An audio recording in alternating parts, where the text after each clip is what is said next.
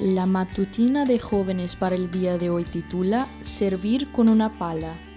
Ustedes son la luz de este mundo. Una ciudad en lo alto de un cerro no puede esconderse, ni se enciende una lámpara para ponerlas bajo un cajón.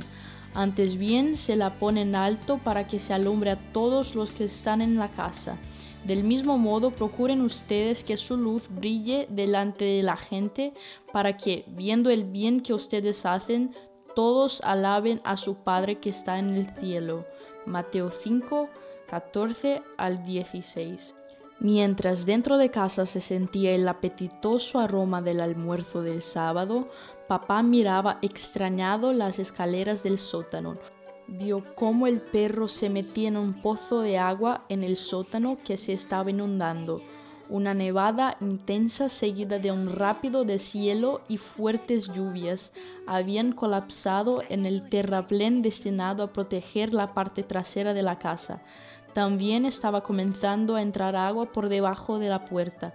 No había otra alternativa que ponerse ropa vieja y comenzar a sacar agua. Mientras mamá y yo sacábamos agua del sótano, papá cavó una zanja en el patio para que el agua drenara. Gracias a que los tres trabajamos juntos, logramos contener la amenaza. Apoyado en su pala, papá pensó en la casa de al lado. ¿Les estaría pasando lo mismo a los vecinos? El vecino pasaba fuera de casa largos periodos de tiempo y dos niños pequeños no serían de ayuda a su esposa en esa situación. Lo mejor era averiguar. Efectivamente, la bomba del sumidero no funcionaba y el sótano estaba inundado. Olvidándonos del festín que nos esperaba en la cocina, nos dispusimos a ayudar. Esta vez mamá y yo cavamos en la nieve mientras papá trataba de descubrir qué estaba impidiendo que la bomba funcionara. La conmoción despertó a Bob, el anciano que vivía al otro lado de la calle, quien no pudo resistirse a acercarse.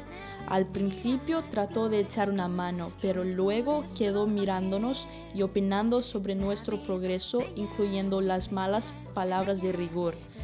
De repente, como que se dio cuenta de lo que estaba diciendo y se disculpó por hablar así en nuestro sábado.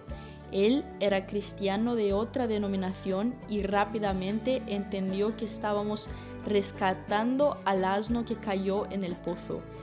Metido hasta las rodillas en la nieve, me di cuenta de que esta era una oportunidad de testificar, quizá menos sencilla que la testificación puerta a puerta. Finalmente pude reparar la bomba del sumidero y el nivel de agua comenzó a bajar. Recogimos las palas y nos fuimos a casa a ducharnos y a disfrutar nuestra lasaña.